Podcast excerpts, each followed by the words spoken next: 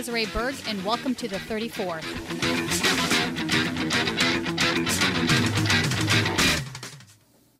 What we need to do to deal with this grotesque level of income and wealth inequality is make sure that those people who are working, you know what, Mr. Bloomberg, wasn't you who made all that money. Maybe your workers played some role in that as well. And it is important workers are able to share the benefits. Also, when we have so many people who go to work every day and they feel not good about their jobs, they feel like cogs in a machine. I want workers to be able to sit on corporate boards as well so they can have some say over what happens to their lives. Mayor Bloomberg, you own a large company. Would you support what Senator Sanders is proposing?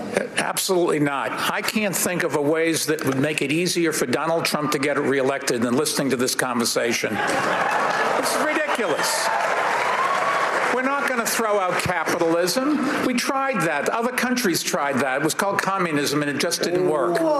So there was Michael Bloomberg, the former mayor of uh, New York City, uh, going after Bernie Sanders. Um, Richard Wolff, you describe yourself as a socialist economist. Um, respond to what both Paul Krugman says and what Bloomberg is saying here. Sure. There is no agency, neither public nor private, that defines what a socialist is. If you follow the socialist movement for the last 150 years, you would discover that it has been a contested terrain from day one. There were different interpretations and different meanings. Bernie Sanders is perfectly in line with one of the traditions of what socialism is. It's the government having a big role in offsetting some of the awful qualities of capitalism. But we also know that the kind of control that the government tries to operate is very difficult for it to succeed with. We once had a New Deal in this country. We lost most of it because we didn't go beyond a government intervention to change the society. What Bernie Sanders represents is an awareness that it's time to have a conversation we should have had for 75 years about our capitalist system and whether we can do better. This is now a changed environment in which what was taboo in this country isn't anymore. And Bernie has already achieved the breaking of a taboo in this country to talk about socialism, its strengths and weaknesses, its different interpretations, and compare them to capitalism rather than running away because nasty conservatives call us various names. That's not a profound reason. And for the young people of this country, it doesn't carry much weight anyway. So I welcome the opening that Bernie achieves that we can talk about socialism, its different interpretations, and why we ought to explore them a lot more than we've been able to under the taboo of the last 75 years.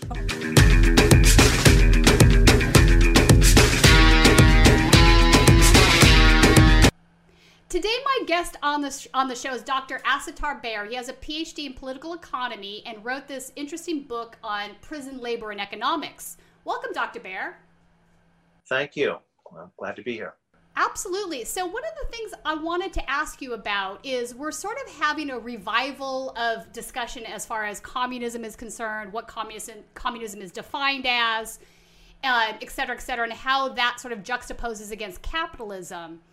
Um, I wanted to get your thoughts on what you thought were the main differences or the main misconceptions Americans have of the differences in regards to the two uh, types of political economy.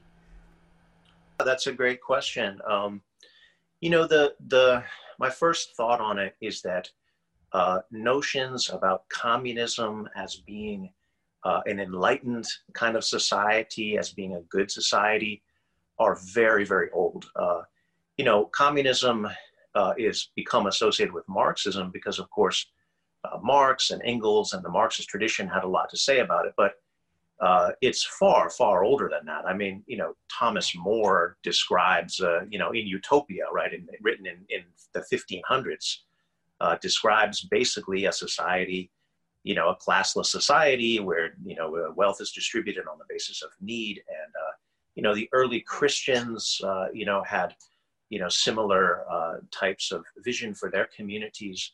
Um, so it's a very, very old idea uh, and a very idealistic idea.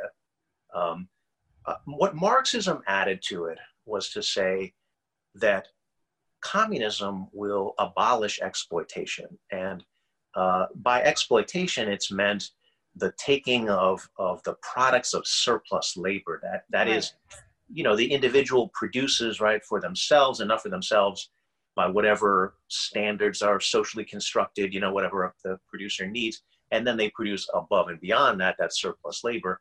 And the central question in Marxism is, well, who takes that surplus labor? Who owns it? Who gets to control what happens to it, right? So, so you know, the Marxists say, well, it's it is simply unethical and, and it's immoral to have somebody take it who did not produce it, and you know that is, however, very very common. I mean, that's the basis of of society, really, of civilization, as far back as we have history. And so, you know, Marx and Engels' famous statement, uh, the you know the, his, the, ex, the existing history is a history of class struggle, right? Meaning a struggle over the surplus. So you know, a, a very old idea, but you know, one that's been given a particular spin, right? To say we're going to abolish exploitation, and that's something that kind of has to happen first.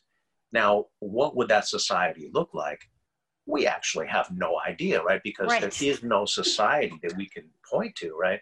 That's I mean, right. we have we have scattered examples. I mean, you know, what do we know about how these early Christians lived? You know, the Essenes, right? Do, do, what do we know about their communitarianism? Uh, well, actually, very little, right? Uh, and of what we know, how much of it does it apply to, you know, a modern industrialized society? Well, like nothing, right? I mean, so, you know, we're we're it's like you're pursuing a a, uh, distant land that you think exists, uh, and it's kind of a dream, you know. Mm-hmm. Uh, but dreams are important, right? Because that gives you a sense of direction, you know, like what does a good society look like? And so, you know, the, the Marxist tradition says, well, it's, it's based on sharing. It's based on cooperation. I mean, this is not a society that would, that would, if, if we had the ability to prevent it, we would never, ever allow somebody to starve to death, to, to go without medical care when, when, you know, that, when that's available, right? To the extent that we had the wealth, the ability to take care of everyone, of mm-hmm. course we would do so, right? I mean, that's what, that's what sharing and cooperation is, right? So that's a very appealing vision. It's like saying, well, could we could we have a, a large scale society uh, that that operates more like a family, right? I mean, it's it's inconceivable within a family to say, well, listen, uh, you're going to have to starve because you know, though we do have enough, you know, you didn't quite work hard enough, and so you now you die. I mean, that would be insane, right? Except yeah. that is that basically is the basis of modern society, and this is why nine million people globally starve to death each year, despite a global food surplus. So, I mean, you know, we are we are kind and loving to to each other in small groups, but we are absolutely brutal to each other uh, on a large scale. And I think that's the dream of communism that we could that we could close that circle and you know, treat each other in a, you know, benevolent manner and in a manner that doesn't leave anybody out, in which there's no one on top oppressing those on the bottom. And, you know, so I, I think like when we talk in this manner, I'm not going to see, there's not going to be a lot of people that are going to disagree with me, right? There's not going to be a lot of people that are going to be like, no, damn it, I think people should starve, right? I mean, because that's, you know, that's crazy. And, and I think, you know, okay, if we stay on this level, all right, no, no disagreements. But then if we say, well, okay, what practical steps would we need to take in order right. to get to that point? All right, well, now we're going to start having some disagreements, right? Um, and so, you know, the, the, the, the, the Marxist tradition actually has a lot to say about this too, right? Because, you know, one of the most famous uh, documents ever written, of course, is the Communist Manifesto, right? And the Communist Manifesto says, you know, you know, a, specter is haunting Europe, stuff like this, right? So, right. specter of communism, and you know, what is that? And you know, goes into you know, okay, here's the history of feudalism and its brutal exploitation, and then it gives way to this new kind of exploitation. What is this? And it's different, and how do we understand that? And and uh, you know, what harm is it causing? And you know, all of this, right? And and uh, what should we do to try to mitigate that harm? You know, and discuss as well, okay, here's efforts to reform uh, the brutal excesses of capitalism and, uh, you know, why that's not adequate, right? I mean, they're, they're like, well, this basically won't work. Um, right. Which I think has been very much vindicated in the 150 years since, because you know, have the the various reforms of capitalism been able to, you know, just about. I mean, if we just talk about the one concrete one that I mentioned, right? People mm-hmm. starving to death. I mean, that's a pretty bad one, though, right? I mean, imagine if we eliminated that from the human experience. I mean, what a, you know, what a liberation that would be, right? I mean, mm-hmm. Given that, you know, for the million or so years that humans have been around, uh, starvation has been pretty much the central issue, right? I mean, just getting enough calories. I mean, you know, if we look in the, the grand sweep of history, but that's not the central issue now, right? I mean, we right. produce enough food. Yeah, it's false so, scarcity. Yeah, it's a false scarcity. Exactly. Why should we? Why should we permit that? And so, you know, of course, their their solution is, well, look, the workers need to seize the means of production. The the we should not allow uh, a few people to own what is really the property of all. I mean, you know, land. Why should why should land be owned by a few? And if it is owned by a few, are they not going to become fantastically wealthy? Yes, right. All all available history says yes, absolutely, right. Uh, and what about factories? What about right. you know equipment, infrastructure? Well, yes, right. I mean, that's so. The very first thing we need to do is to is to rearrange that, right? To to have yeah. that owned by the government. Now, here's where we start getting into things that are contentious, right? Um, very quickly, because uh, you know that I mean, any attempt to change the existing distribution of property um, it's can I ask you a question? Uh, can you explain for the audience because I understand what you're saying you're saying here perfectly well, but I think there's a lot of confusion with the general population on the differences between private property and personal property. What you're talking about here is private property, which is not the same as personal property, and I think I think that's where it gets a little bit awry for some Americans because they think you're gonna eliminate you even having a dwelling to live in, which is not the case. So if you can get a little bit of the details of those differences, I think it would be helpful for folks. That's true. Very good point. Um, you know, I mean, this is like the the the thing everyone says, like, oh, I'm, I'm not going to have get to have a toothbrush. Uh, what about yeah. my toothbrush? I mean, do I? Everyone has to share a toothbrush, of course, right? That's what socialism is. And you know, I mean, Marx and Engels do talk about this in the manifesto, which yeah. I, am aware not everyone has read, and you know, uh, you know, that's like, well, okay, look, the, the stuff that you have, you know, that you think of as your property is pretty insignificant in the grand scheme of things, right? I mean, like, okay, yes, it matters to you, your clothing, your bed, your house, even, right? Yeah. Yeah. You know, that's not the stuff we're talking about. That no, stuff doesn't produce other wealth, right? I mean, and that, and you, you know this for yourself, right? If, if it was capable of producing wealth, you wouldn't have to go to work every day, right? I mean, the, the reason you have to is because you don't have enough wealth to sustain yourself, right? To produce all the stuff that you need or an income which will buy all the things that you need, right? So that's not the stuff we're talking about, right? We're talking about, you know, the Marxist phrases means of production, the things that can be used to produce other things. And that is not, uh, should not, not be privately owned. Exactly. You know, that's, that, that's the Marxist argument, not, you know, look, personal property, of course one should have that, right? That's, you know, I, I don't want someone stealing my pants. I want them to be there when I wake up in the morning, right? but that's of course not what we're talking about. I mean, unless pants are somehow now right. But you've heard people make this argument, right? You've heard folks say, you know, they want to take everything that you, which is completely not true. So I just, I just feel like there's so many misconceptions about what the theory is in and of itself, and and I think this is one of the big ones right here.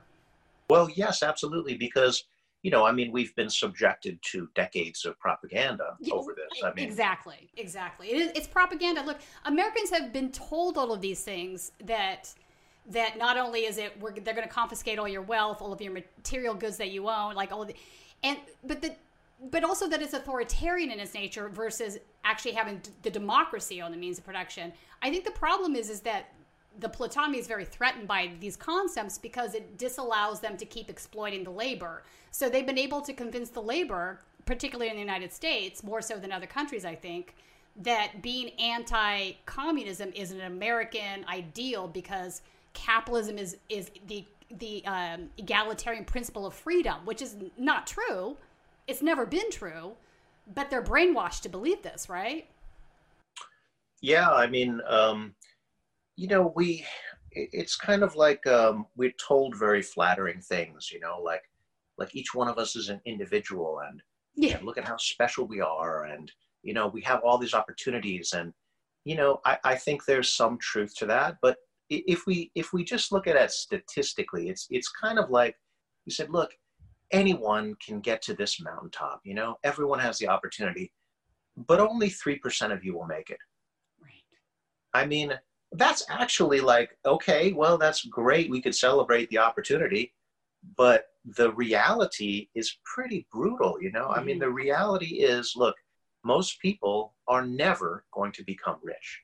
That's i right. mean they never. And, and Never. you know yes you have the opportunity but again you know only three out of a hundred of you are going to make it to the point where you actually have control over your time. I mean and that's that's a really something to think about right? I mean like maybe it's maybe it's going to be you. Hey i wish that for you. I hope so right? Um, but on the other hand right there's some connection between one person making it there and those that don't right? I mean it's not like everyone's an independent actor here right? I mean the right. the way that you become rich is by taking the surplus labor that others have produced. I mean, and so then you are participating in them not making it. I mean, imagine that, right? It's like to make it to the mountaintop, you have to climb on the backs of, of Right. others, right? Um, well, okay, that puts a different spin on it, right? I mean, we're not atomistic individuals. We are Right. highly reliant on each other. So, Hundred percent. You know, it, which re, re, recalls to my mind one of the arguments that Karl Karl Marx is making is that really to achieve communism you have to pass through capitalism. Like, like there, you have to be a capitalist society before you can truly become a communist one. And there might be some truth to that. I hadn't really bought whole hog into that concept previously, but see now that we've reached a point in this country where you know 80 to 84 percent of the new wealth created the last few we- few years has gone to the one percent. This is not tenable. It's not sustainable. It's immoral, and and the idea that nobody wants to save capitalism because everybody at the top is so greedy. They know that this is the metric, right? They see it. They know that the income inequality is severe, but they're not willing to do what it takes to correct it, right? So what are your thoughts on that? Do you think that is a necessary component? And is the United States going to be more open to ideas of socialism in the very least, democrat, uh, whether it's social democracies or some other more egalitarian concept, because they have suffered the extremes of capitalism? What are your thoughts on that? Yeah, well, I think it's it's a lot like what you know Marx and Engels said. They said capitalism produces its own gravediggers, and you know Yeah. what what radicalizes people. You know what makes people think there might be a better way to organize society economically. Well, it's the brutal excesses of capitalism, of course, right? I mean, if if capitalism was working well, uh, then that probably wouldn't come up, right? But you know, it works well for I'm going to just say it works well for the top 10%. You know, Yeah. the top 10% live very different lives Yeah. than the bottom 90%. Um, and, but you know, the top 10% includes pretty much everyone we see on the media. I'm just going to leave out alternative media here, uh, such as yourself, because Yeah. I mean, this is a, this is hardly a mainstream channel here. No. I mean, I wish you all the best and success of that happening. That's not going to happen because the things I discuss on here won't uphold the plutonomy. So that's sort of where we're at. I actually worked through. I worked for a mainstream media company in the '90s, so I've seen a real degradation in where they're coming from, and it has everything to do with the influx of corporate cash because of the way we changed our laws. You know. and the centralization of ownership of Yeah. you know into a very few hands of, of right. all of the you know i mean it's like 95% of the media that reaches people is owned by like six corporations i mean That's it's right. it's quite incredible um, Yeah. and you know they present a certain view of the world which which you know they believe in and you know benefits them and so forth and you know so so okay capitalism works well for the top 10% or and even better for the top 1% and even better for the top 0.1% That's right. But you know for for those on the bottom i mean the reason why i have this 90% figure in mind is because for the bottom 90% of the american workforce they have seen their their wages flat or declining for the last 40 years. And this is a pretty unusual pattern in the history of capitalism. I mean the, the history of capitalism as far as we know is that wages and productivity tend to pretty much move together and they have totally diverged uh, in the last 40 or 50 years and that's just remarkable i mean productivity is continuing to rise and wages are either flat or declining. And I mean, it's just a it's a unique period in American history, and I think it's it's brought up all kinds of tensions and contradictions, and the pandemic has certainly accelerated those because you know now we're seeing firsthand. Okay, we have this deadly plague, uh, and you know who gets taken care of in this, right? I mean, who gets the best medical treatment, and who goes without, you know, and and you know this is a, a time. I mean, the pandemic shows us look we are all connected here you know and and the risk for one cannot really be separated uh, from the risk to all you know i mean that's the thing about infectious disease right I mean, the the best situation for the very rich is to eliminate the pandemic right? That's i right. mean the same as it is for the very poor. That's right. but that's not the way that we're handling it right? That's not the way our policy is geared. Uh, so i think that that you know that and the fact that rents have been you know going up much faster than than wages i think all of these things are radicalizing for people. All of these things lead especially the young. I mean the young are i mean you know they they suffer for a lot of this right? Because they have don't have established careers. I mean unless they unless they come from wealth right? Uh, they don't have established careers and you know by and large right? Uh, even if you do, you know, have a good degree and have parents that are able to pay for that, and whatever, when you enter the capitalist marketplace and face the challenges of, you know, relatively low entry level pay, even with a good college degree, combined with very high rent and cost of living, you know, in an urban area where the good jobs are concentrated, right. uh, I mean, you're not going to be a fan of capitalism by and large, right? I mean, so I think there is a new openness to it. Uh, you know, the rise of, of Bernie. We have politicians now that are openly saying, I'm a democratic socialist. Right. I personally don't think that the word democratic is, is Yeah. It it shouldn't be, but it is because people have so many misconceptions, right? It's it's again, it's that thing that they've been told that it's authoritarian when it's not. Well, let's address that because yeah, that let's is. address I think that. quite. I think it's the big. I think it's the correct. elephant in the room. You know. Yeah, um, I dislike that term because to me, I, I think, you know, there's all kinds of use. We have to get more, we have to disaggregate it, right? We have to say, what is the use of authority that is happening right now? To what end is it is authority being exercised? Authority or power, that's just a fact of life, right? I mean, the question is, how is it being used, right? Is it being used in a way that is truly for the greater good or or for the interests Yeah. of a few, right? Is it is it something that is transparent? Is it accountable, right? I mean, and you know, mostly the answer in the United States is no, not really. I mean, we have very limited no. accountability. Yeah, like you don't like something your representative is doing or the president is doing or whatever. I mean, the president is basically a in the United States is a dictator with a four-year term. I mean, the amount of power that the president has is is very high, right? I mean, And it's increased the last decade. yeah, and you can vote to end that, but what can what do you have to say during their term? I mean, nothing really, right? I mean, so uh, I I just think the idea that a, that that a, that there's something called authoritarian and then something else called freedom or something or libertarian or something. I mean, to me that is just It's the wrong question. Yeah, a way yeah. of thinking. Yeah. So I, I don't like the term. I, I think like, well, let's look at what the actual policies are. And Let's look at what the results are. You know, I mean, I'm a big fan of, of gauging those results on a couple of criteria, right? Like if we want to talk about policy, we should talk about, well, and, and especially if it is, if there's a claim that's being made that it's helping people. Well, okay, what the hell does that mean, right? Like helping people. I mean, almost any policy is going to help somebody, right? Right.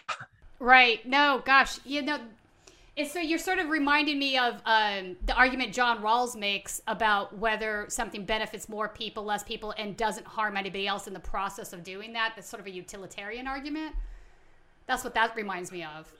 There's a lot to that, and you know, we have statistics which can help us with this, right? I mean, Yeah, so, hundred percent. you know, we we could look at, you know, if we want to just know, like, are these policies uh, increasing well-being? Well, you know, there's easy ways of doing that, right? I mean, we could look at things like homelessness, we could look at deprivation, you know, we could look at poverty, we could look at things like infant mortality, um, we could look at healthcare, uh, we can look at quality of life, we can look at life expectancy. Um, and these are all like well established social science statistics. Mm-hmm. And the reality is, when you look at those statistics and you consider the record of socialism, it's very, very strong because, I mean, socialist societies focus tremendously on these measures. You know, they recognize that infant mortality is an awful, appalling tragedy. I mean, for even one infant to die, I mean, that's yeah. a, that's a life changing tragedy for somebody, right? For an entire family. We should absolutely minimize that as far as we possibly can, right? And so, you know, and how do we do that, right? Well, we we make it possible for everybody to see a doctor who needs one, right? We we make sure that there's hospitals, that there's you know a healthcare system. We, um, so you know, I mean, I could go on and on, right? That's just one example, right? But we yeah. could talk about workplace safety. We could talk about pensions. You know, do are are, do, are people having to work until you know they're deep into their elder years uh, because there's no alternative, or you know, it, it, does the society provide right, right, for that, right? So by those like large scale macro measures, uh, the social societies do incredibly well. And I think that that speaks to the question of like, is it true? You know, I mean, like anybody can claim like, hey, we're doing this for the benefit of the people. Well, right. that's a testable claim, you know, like, I mean, pretty, and first of all, everyone says that, right? I mean, so every government likes to make that claim, but is it true, right? I mean, uh, that's it's a testable claim, so we should actually test it. But you know, our our way of looking at societies is so undeveloped. Uh, it, you know, we it's like we stop with the propaganda and say, "Oh, well, those people aren't free. It's an authoritarian society." Well, yeah. it's meaningless. Yeah, we're less free here than some of these other countries in many regards. This is absolutely true. Um, I don't know. Are you familiar? Um, just reminding me of something I from my uh, school days. A Danziger book on inter- international relationships. I went to UC Irvine, and he was a professor there, and he wrote uh, a book that I think is pretty well used in other uh, schools as well. But I remember being um, at the age of whatever 25, 26, being really motivated by one of the things that he mentioned in that book, which was that FDR even though FDR was uh, enacting socialist policy and it was definitely socialist, that his administration had, and he had all of the uh, backup paperwork to this, obviously, the um, letters, etc., but that they chose to call this liberal policy, even though it wasn't really liberal, because they were very concerned that socialism had um, such a, a, a, bad connotation in the American public because of the way it had been weaponized for decades, the propaganda, etc that they chose to use liberal instead. And I, you know, in some ways, I understand that argument. If if we use say that we're enacting socialism, we won't win re-election, people won't support the policy. I understand why those fears were real. But part of me always thought, you know, that kind of did a disservice to the American public in the sense that it sort of perpetuated the weaponization of socialism, right? As socialism being bad when it's not. What are your thoughts on that?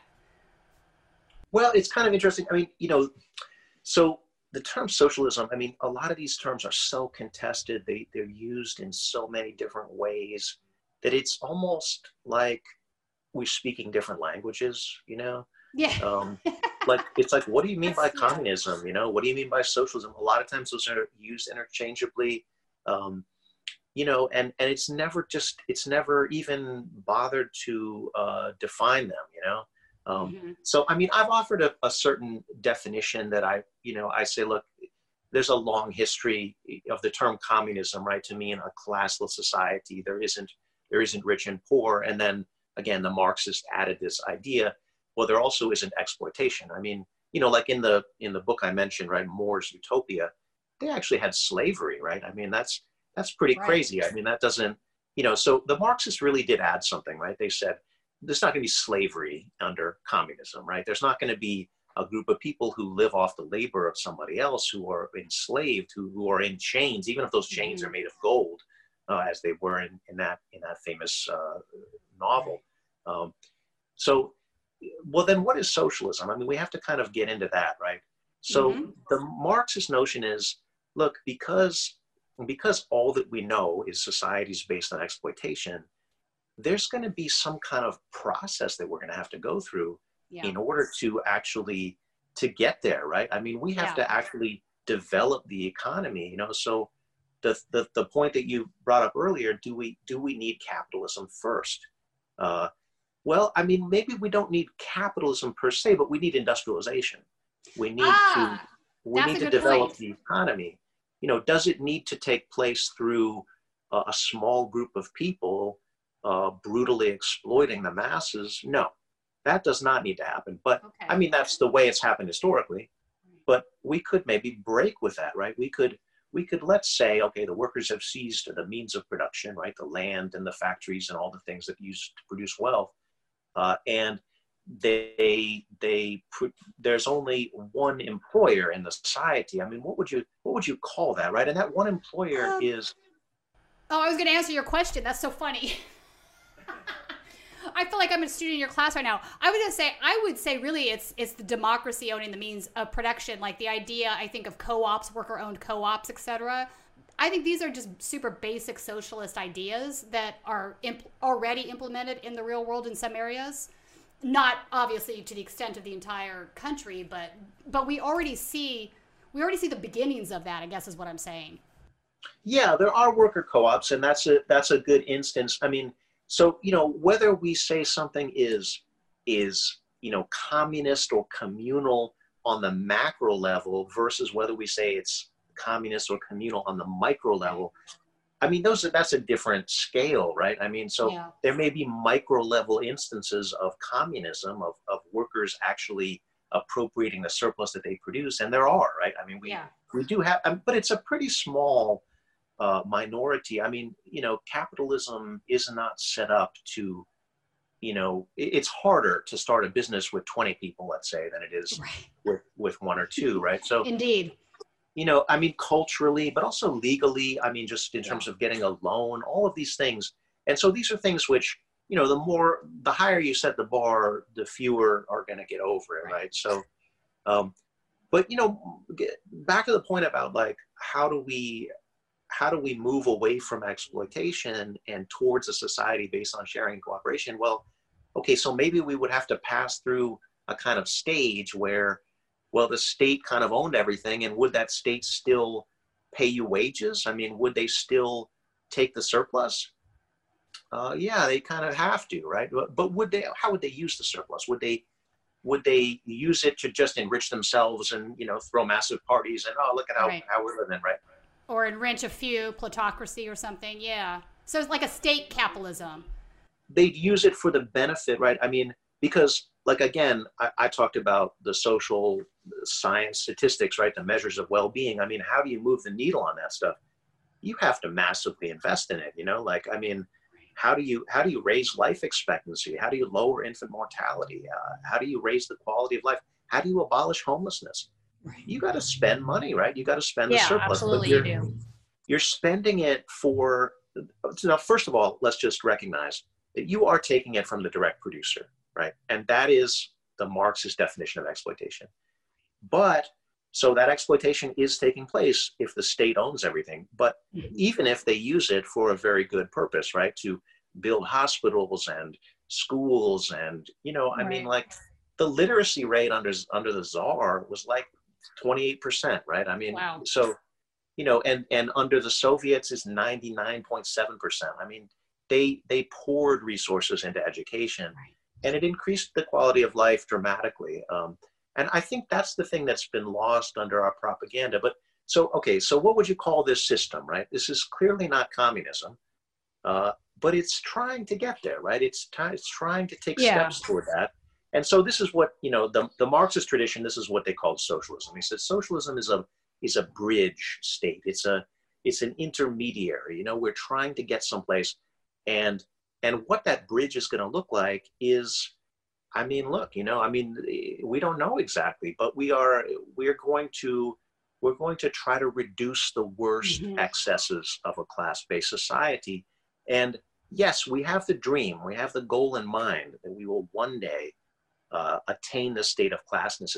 But what we do in the meantime might look a lot like capitalism, right? I mean, it, because you see the same things. You see factories, you see industrialization, you know, and we, we yeah. sort of associate that like, okay, that's capitalism. But but is it right? I mean, you you don't see some of the worst excesses. You don't see enslavement, that's you know, right. which grew up alongside capitalism. You don't see imperialism.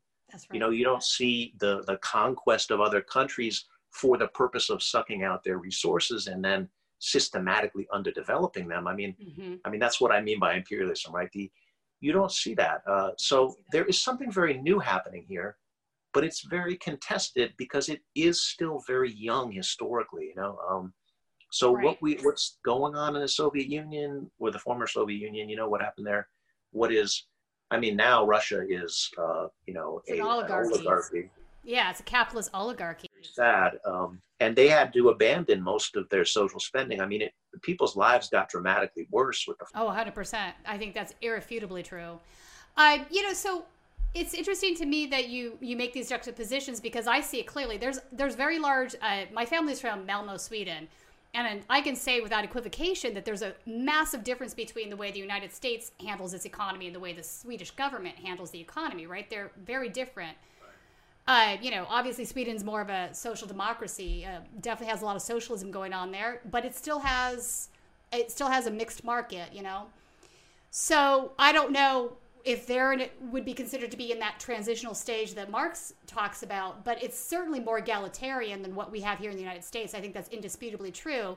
And the things that make it so is, you know, Medicare, Medicare for all, actual 100% universal health care, free education. You can get a PhD without ever having to pay a dime. Just that's just something that they put a premium on is having an education, and all of these other things. It's just simply more egalitarian. Um, you know, but part of that too, I think, is cultural.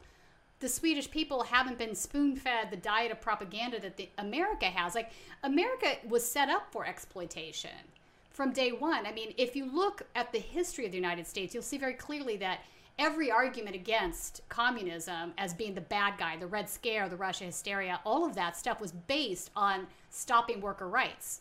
Whether it was unions, whether it was entering the Vietnam War. I mean, here you had a country that was trying to get out from under the thumb of colonial rule. That's what was really going on there, folks. So every time any American corporation feels threatened, that's when we kick into high gear with all of this rhetoric, right? And so this is clearly about supporting the plutonomy. It's about supporting the wealth of the 1% and it's coming at the expense of everybody else. Um, and I just think we're, I just think it's more obvious to folks now because it's become so severe. I, we're at we're at a place now where the income equality is worse than it was in the 20s, and people are feeling that. You know, they they it's it's affecting everybody. They feel it, they see it. So. Um, is what it is. I want to ask you a question about Adam Smith. You brought up benevolence a little bit earlier in the conversation, and I think the concept of benevolence, it's an Enlightenment era concept. I think it's really important when we talk about uh, human nature, right? Are human beings self serving or can they be benevolent? So, Adam Smith to me is one of the most bastardized philosophers out there because people misunderstand um, a lot of his argumentation. They understand the invisible hand entirely. It's not Ayn Rand, it's not libertarian in the um, American definition sense. Uh, so, Adam Smith talks about benevolence and when he talks about the invisible hand, it's not this free market thing going on. He actually believed the landowners were benevolent and would never allow anybody to starve or need or want for anything. So we could have the conversation that that might be a little bit unrealistic. but it, it, but it's still very different from what people are told that it means. Um, and I think the other important aspect of Adam Smith is that he defined wealth in terms of labor, not gold. And previously, we had used gold as a metric to define wealth, right? But Adam Smith, no, that's not right. The, the wealth is in terms of the labor, the productivity, right? So I sort of think like Adam Smith is not not really well read in the sense that people just know this one thing about him, they don't read the rest of the book, or he's intentionally also weaponized in the way the ideas of communism have been, right? But I do think that you can sort of make a um, parallel argument about how these ideas coming up in, into the Enlightenment up into the early 19th century were sort of changing the way people perceived um, political economy. Uh, so, what are your thoughts on Adam Smith? And do you think there's better relationship with somebody like Karl Marx to Adam Smith versus Ayn Rand? Like, what are your thoughts on that? um, well, I mean, Adam Smith is is uh, you know, if you had to pick one figure that's you know the founder of modern economic theory, uh, you'd probably choose Smith. Um, there were there were people that came before. You know, Smith had uh, teachers, many of them French. You know, this group called the Physiocrats, uh, right. uh, Quesnay and others. Um, so you know, he's part of a, a, tradition. I think people didn't break out their study of economics separately from the study of society. Um, and you know, so that's that's a little bit new in in Smith. I mean, Smith is justly famous because his work is uh, very logical. Uh, it's very well thought out. Um, he was quite well read about history. Um, and, you know, The Wealth of Nations, uh, you know, makes a very cogent argument that says, well, look, here's how societies become wealthy. I mean, he, he has a very brief forward in which he, he says, um, the reason that societies become rich is because of the productivity of labor. Uh, that's the that's the key. And what unlocks that? Well, um, he doesn't say this in the forward, but you know what what clearly what unlocks it is the private property and competitive markets. I mean that's that's his his view, and this right. led to the laissez-faire position. I mean, you know, Smith is writing at a time when feudalism is still quite dominant in in Europe. That's so, right you know, he's in that sense very revolutionary. I mean, to say that exactly. we should trust the market is against the existing powers of the day, which are kings and the church, you know. So he's like, look, uh, we don't need to have central authorities manage the economy. We can, you know, we should open trade. Uh, you know, that's the laissez faire position, right? The classical liberal position. Right. Can I interrupt you there, though? He also makes because I always and I want your thoughts on this too. Um, he makes this kind of bizarre argument about the home state theory, though, that people will have a natural tendency to stick with with in in this open market. They're going to stick with their home state when it comes to trade, which I always thought was a little strange. Um, if you could elaborate on that, that'd be great too. I think that where where Smith and we have to include with Smith, it's good to include David Ricardo, right, who, who came a few decades later and who developed and, and added some detail to uh, Smith's theory. Um, and, you know, really kind of created this modern argument for free trade. Um, and, you know, it's an argument that appeals a lot more to the more developed and more industrialized country, which of course England was at the time because England's the birthplace of industrialization and capitalism. And hmm. so the country that is a little bit further ahead tends to favor free trade more. I mean, they tend to have a lower unit cost. And oh, okay. so I see what you're saying. You know, when the industries compete head to head, the one that has a lower unit cost can, you know, under can, can has higher profits at the same price, right? So, you know, I, I think that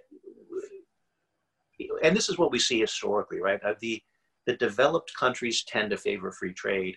The developing countries are like, well, uh, gosh, how the hell are we going to develop industry if we don't put a few tariffs in place, right? I exactly. mean, if we don't shelter our, ind- our infant industries, now, you know, Smith and, and Ricardo are, are aware of this. You know, they they are careful students of, of international trade. Um, but, you know, what they're mostly reacting to is is a, not a system of protected trade. They're they're reacting to a, the mercantilist system.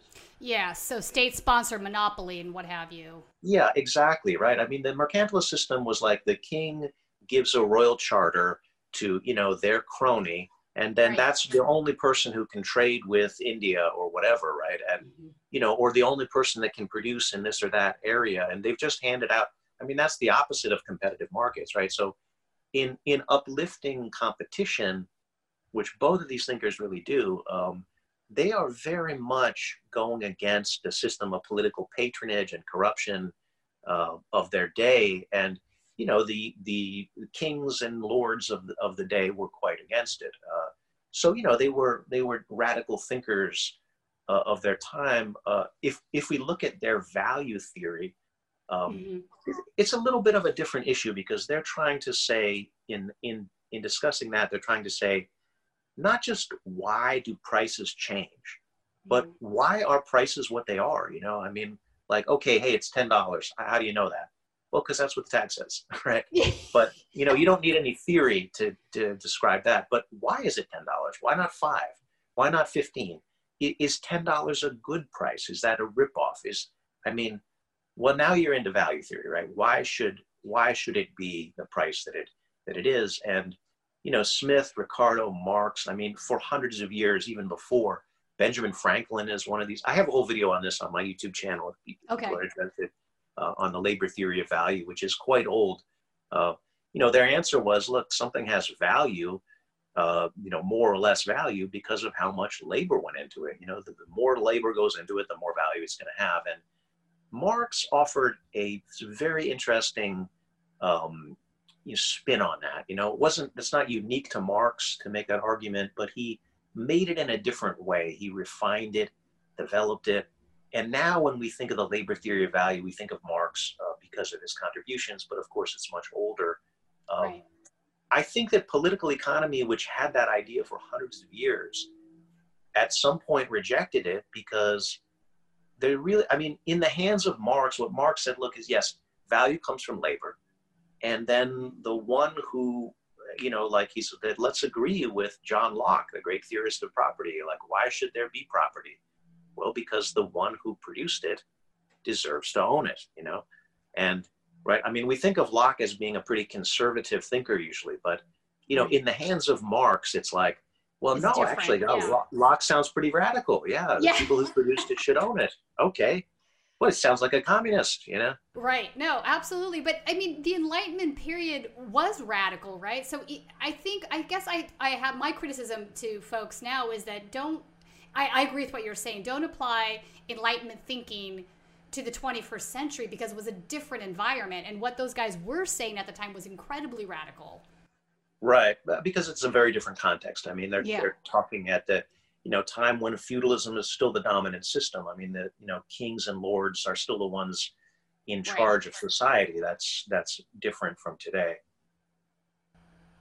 Yeah, indeed. So, uh, interesting conversation, and it would be actually a good book. I'm going to recommend this. To, if somebody would write, maybe you, a book on on the labor theory from the beginnings to the end, because I don't think a lot of folks would think about putting these philosophers together in a sense, but is this is something that did bind them, and did they just you know had similar beliefs, obviously, but also different spins on it. So it'd be interesting.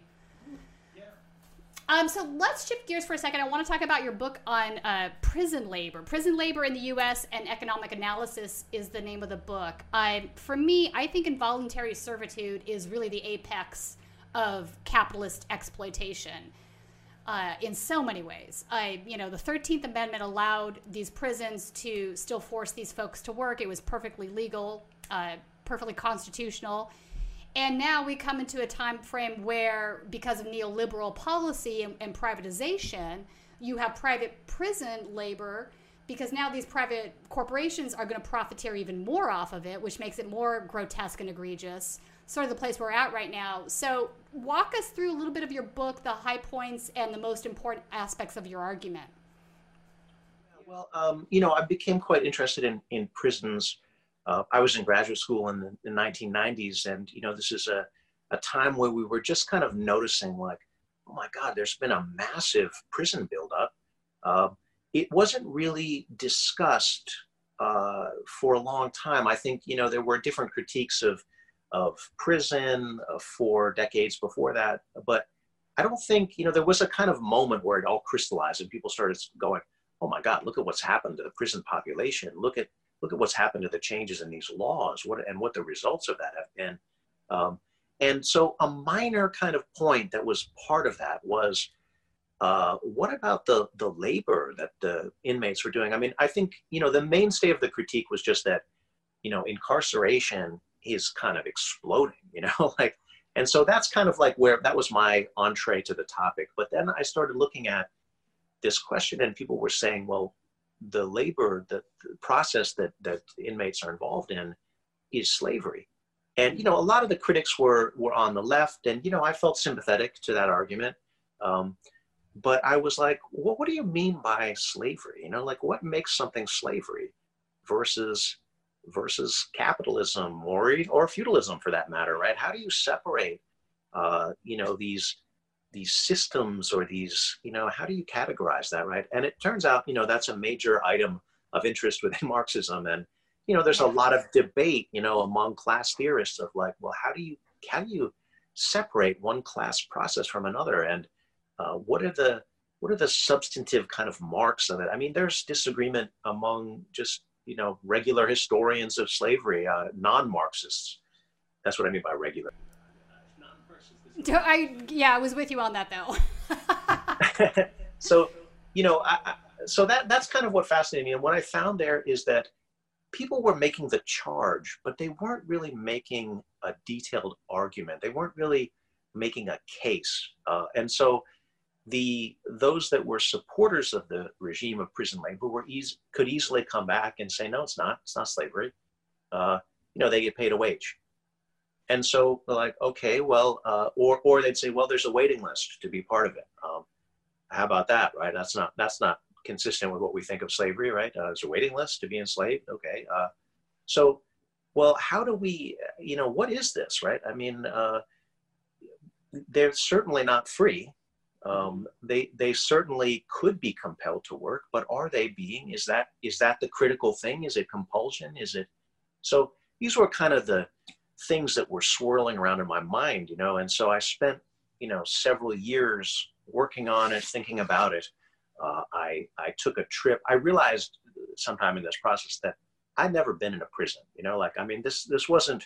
It's not my background, right? I don't I don't come from you know that's not my my own personal experience uh, you know um, so i was like i need to actually see what's going on. I took a trip uh, i visited uh, dozens of of different prisons jails uh, state federal you know the different levels of uh, you know incarceration um, in the united states and was able to observe you know here's some of the, the workshops and the fields and the places where production is taking place um, and and then I did a lot of reading about the history of slavery and you know how do people conceive of this. And so that's that's the argument that I make in the book as I look at um, what is what does it mean to say that something is capitalism or is slavery? You know like um, what separates these different kinds of production?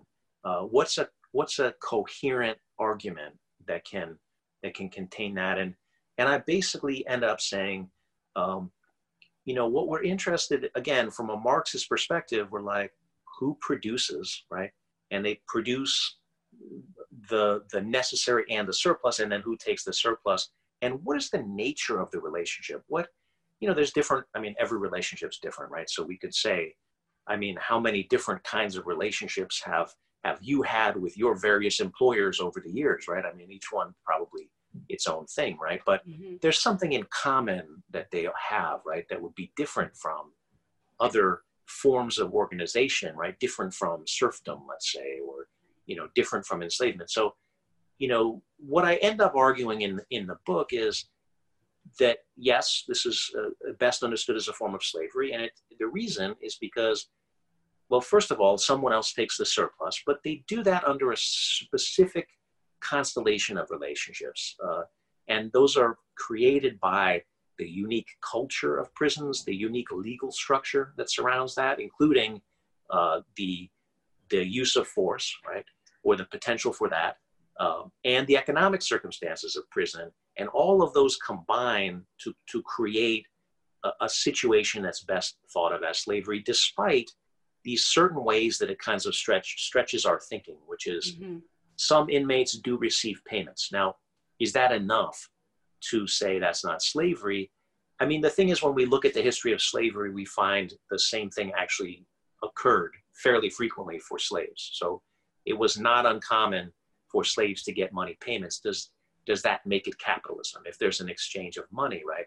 Um, so one of the things I look at is the ownership of labor power. You know, does does somebody else own your ability to perform work in a given period of time right right right and i see that as a kind of key marker uh, politically and economically, and it's very clear that that exists in prisons. Um, now, you know, prisons try to use as little force as they can in order to get the thing to happen that they want to happen, right? I mean, so it's not like every time you do anything, someone cracks you upside the head, right? I mean, that would be an insane way. I mean, you know, first of all, you'd spark a rebellion uh, in short order.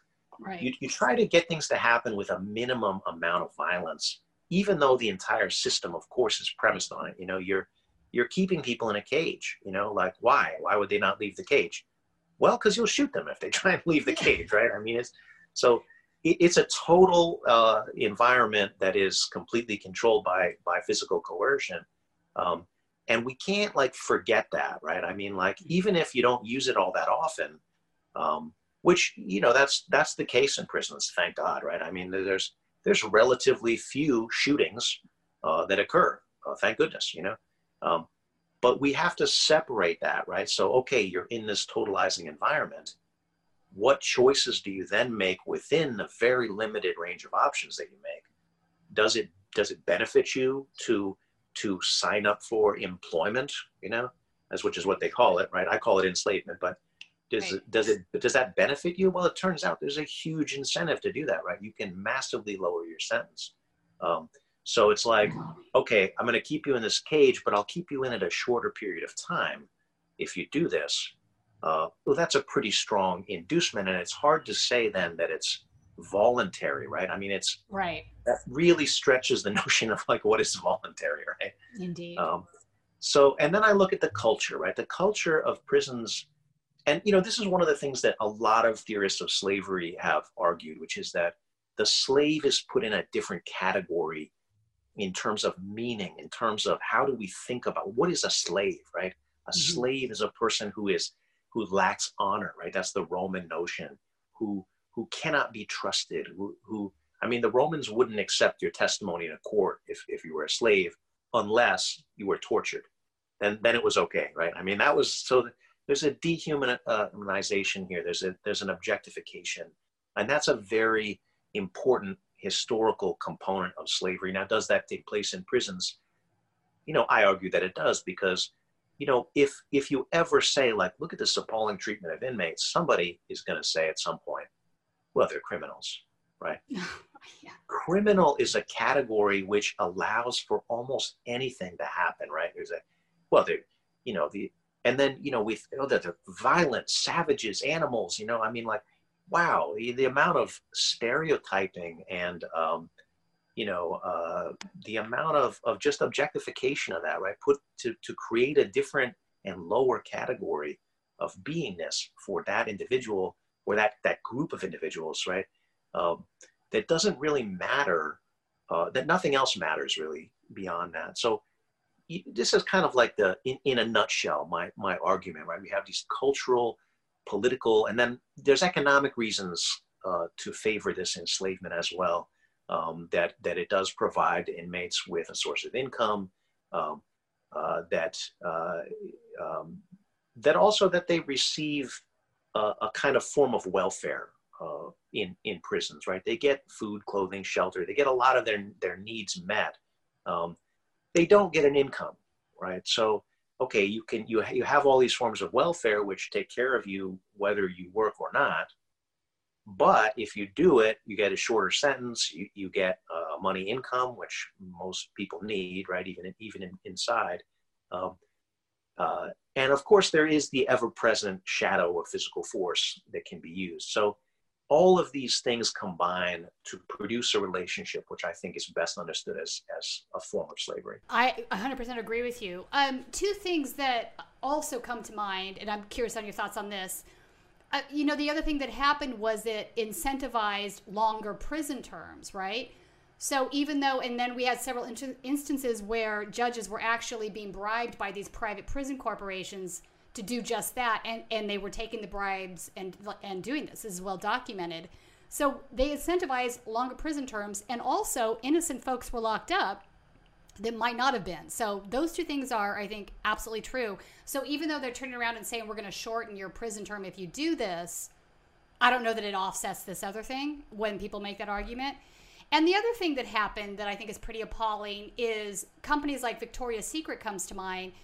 They got contracts with these private prison corporations, so they would pay the involuntary slaver to the prisoners what six cents, twelve cents an hour. So now not only are they getting this insane deal on the labors, really six, 12 cents an hour, that's what you're going to pay these folks you're also removing a good paying job from the rest of the economy. So these would, would have been people that might have been making $15, $16 an hour in the real world. That job's gone on top of it. So it, it just, there's the grotesque, uh, just these things are just so grotesque to me. I mean, what are your thoughts on that?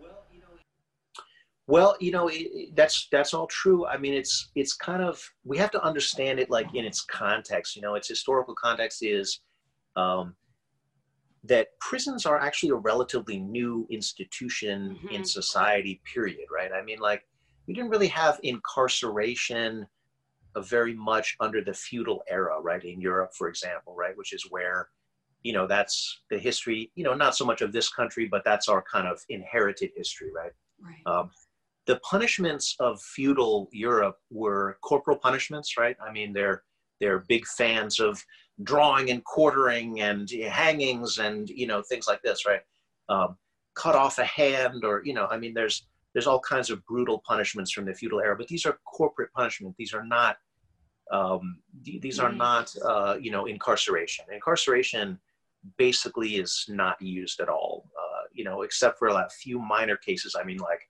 you know uh, soldiers of opposing armies occasionally you know were held and whatever but you know, it, it's it's um, it's not mass incarceration doesn't have a long history. It doesn't go back much before the mid 1800s. So what was happening at that time, right? Well, I mean, you know, you have the abolition of slavery in the United States, right? And and this coincides with the rise of incarceration and these new scientific ideas about, oh well, we can incarcerate people, and first of all, this is much less brutal than than chopping your hand or foot off or something right? Right. And and secondly we can rehabilitate you and you can be part of society. And you know they had these notions that labor would be a part of that uh, that labor would make you a better person.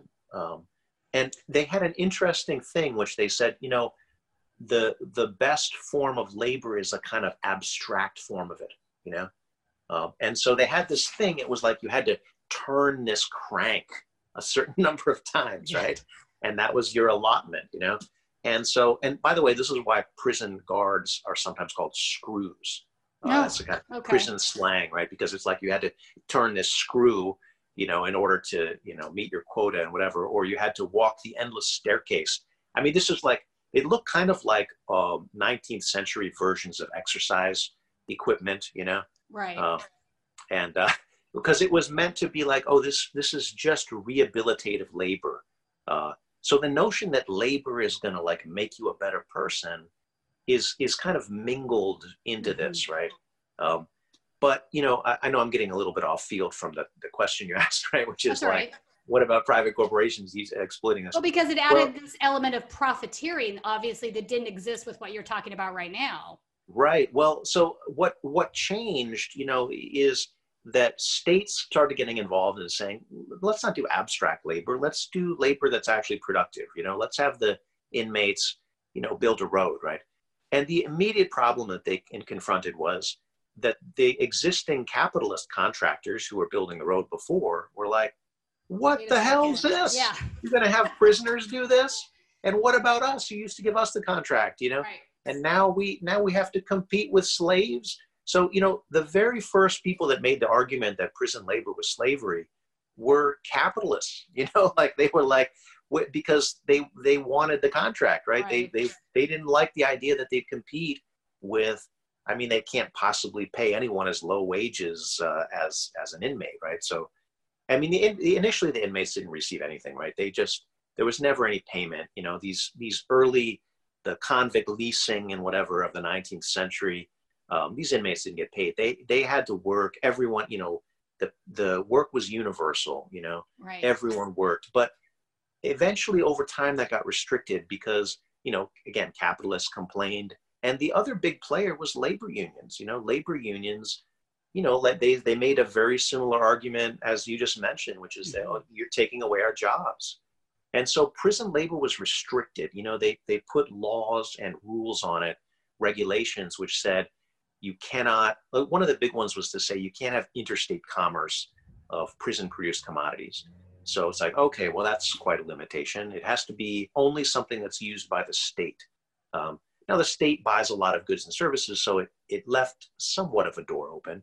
But what we saw is that prison labor went through this decline. And so, you know, up until that started to get reversed in the late 70s, uh, some of these laws started to be overturned or changed.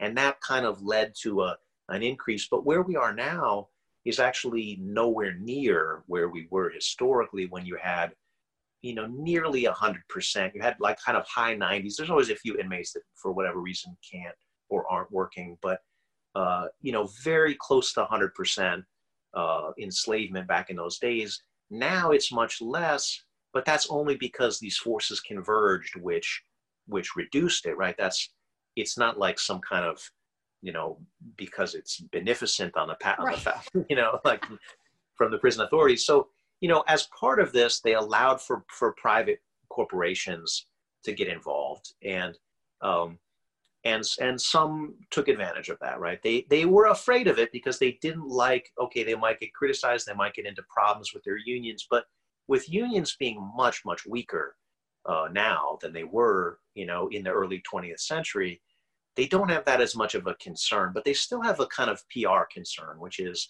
like, you know, are they going to be seen as doing something bad, something brutally exploitative? Um, they don't like negative PR, you know, they don't want to be singled out. So, you know, that's still kind of a question. And there have been some campaigns which have singled out, you know, certain you know i mean like there was actually just one that came this year that was about mike bloomberg his his right. campaign and then somebody found out that his campaign was using was using prison labor that's to right make to calls, right? And people yeah and people were like this bastard is using slave labor to make his calls right so it you know it's actually call centers is one of the things it's one of the services that uh, that's offered and you know that makes sense in a captive environment right i mean somebody could call from anywhere one of the issues around call centers is um, people don't like it when the person ha- it sounds not American. They, you know, Americans don't like that, right? So right. it's like, okay, well, here you have Americans. They speak good English, right? Um, and you know that's that's different from using call centers in say India, right? I mean, like uh, yeah.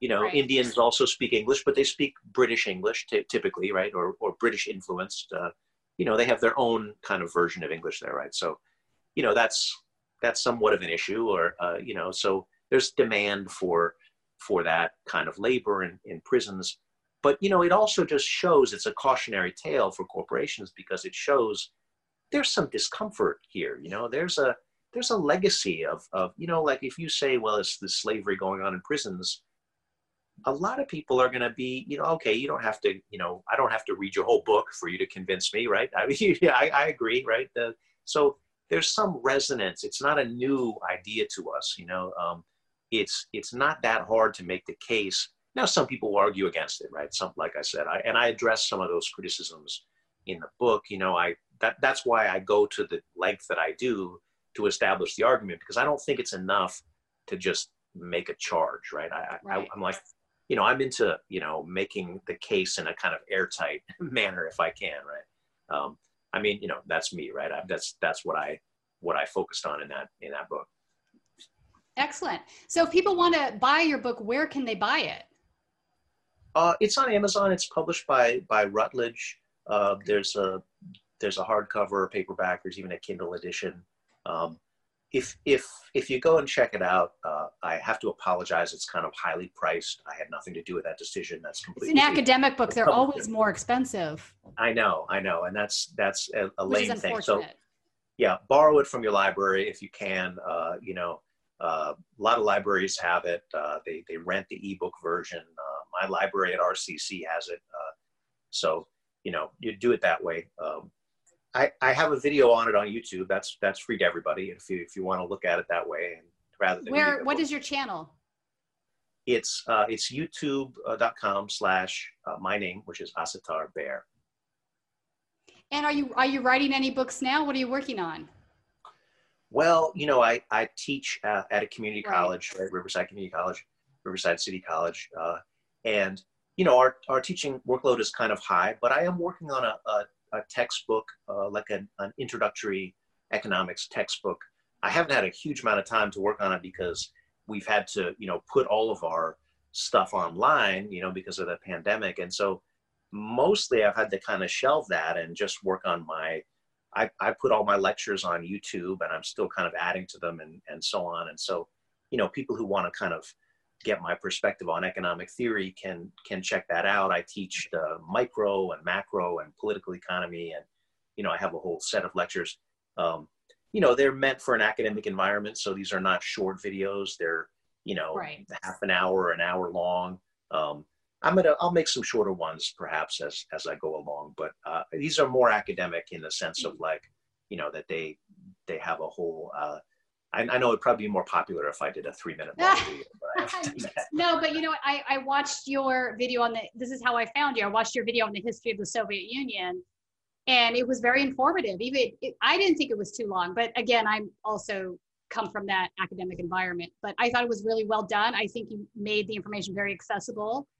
Uh, and it you. does sort of differentiate between a lot of the propaganda that's put out there, you know, which I think is important. Yeah. Well, I mean, you know, the hope is always with with these educational efforts that that you know people think about things in a new way. You know, I, I don't. I, I'm my interest is not like, you know, oh, let me smash all opposition to my manner of thinking. I mean, it's it's more like, you know, let's raise the level of discourse. You know, let's let's think. You know, perhaps I convince you, perhaps not. I mean, you see, obviously, I have my own opinion about this stuff, but you know, I think it's more like you know if if we are to to get to a better place socially and economically we have to do that together right? I mean and and when you you know when you work together with others you compromise you know you you come to a you know you, so i might have an opinion that you know influences others. I we might end up in a place that i don't even like all that much right? Because it's it's so you know far from where how far i'd like to go or something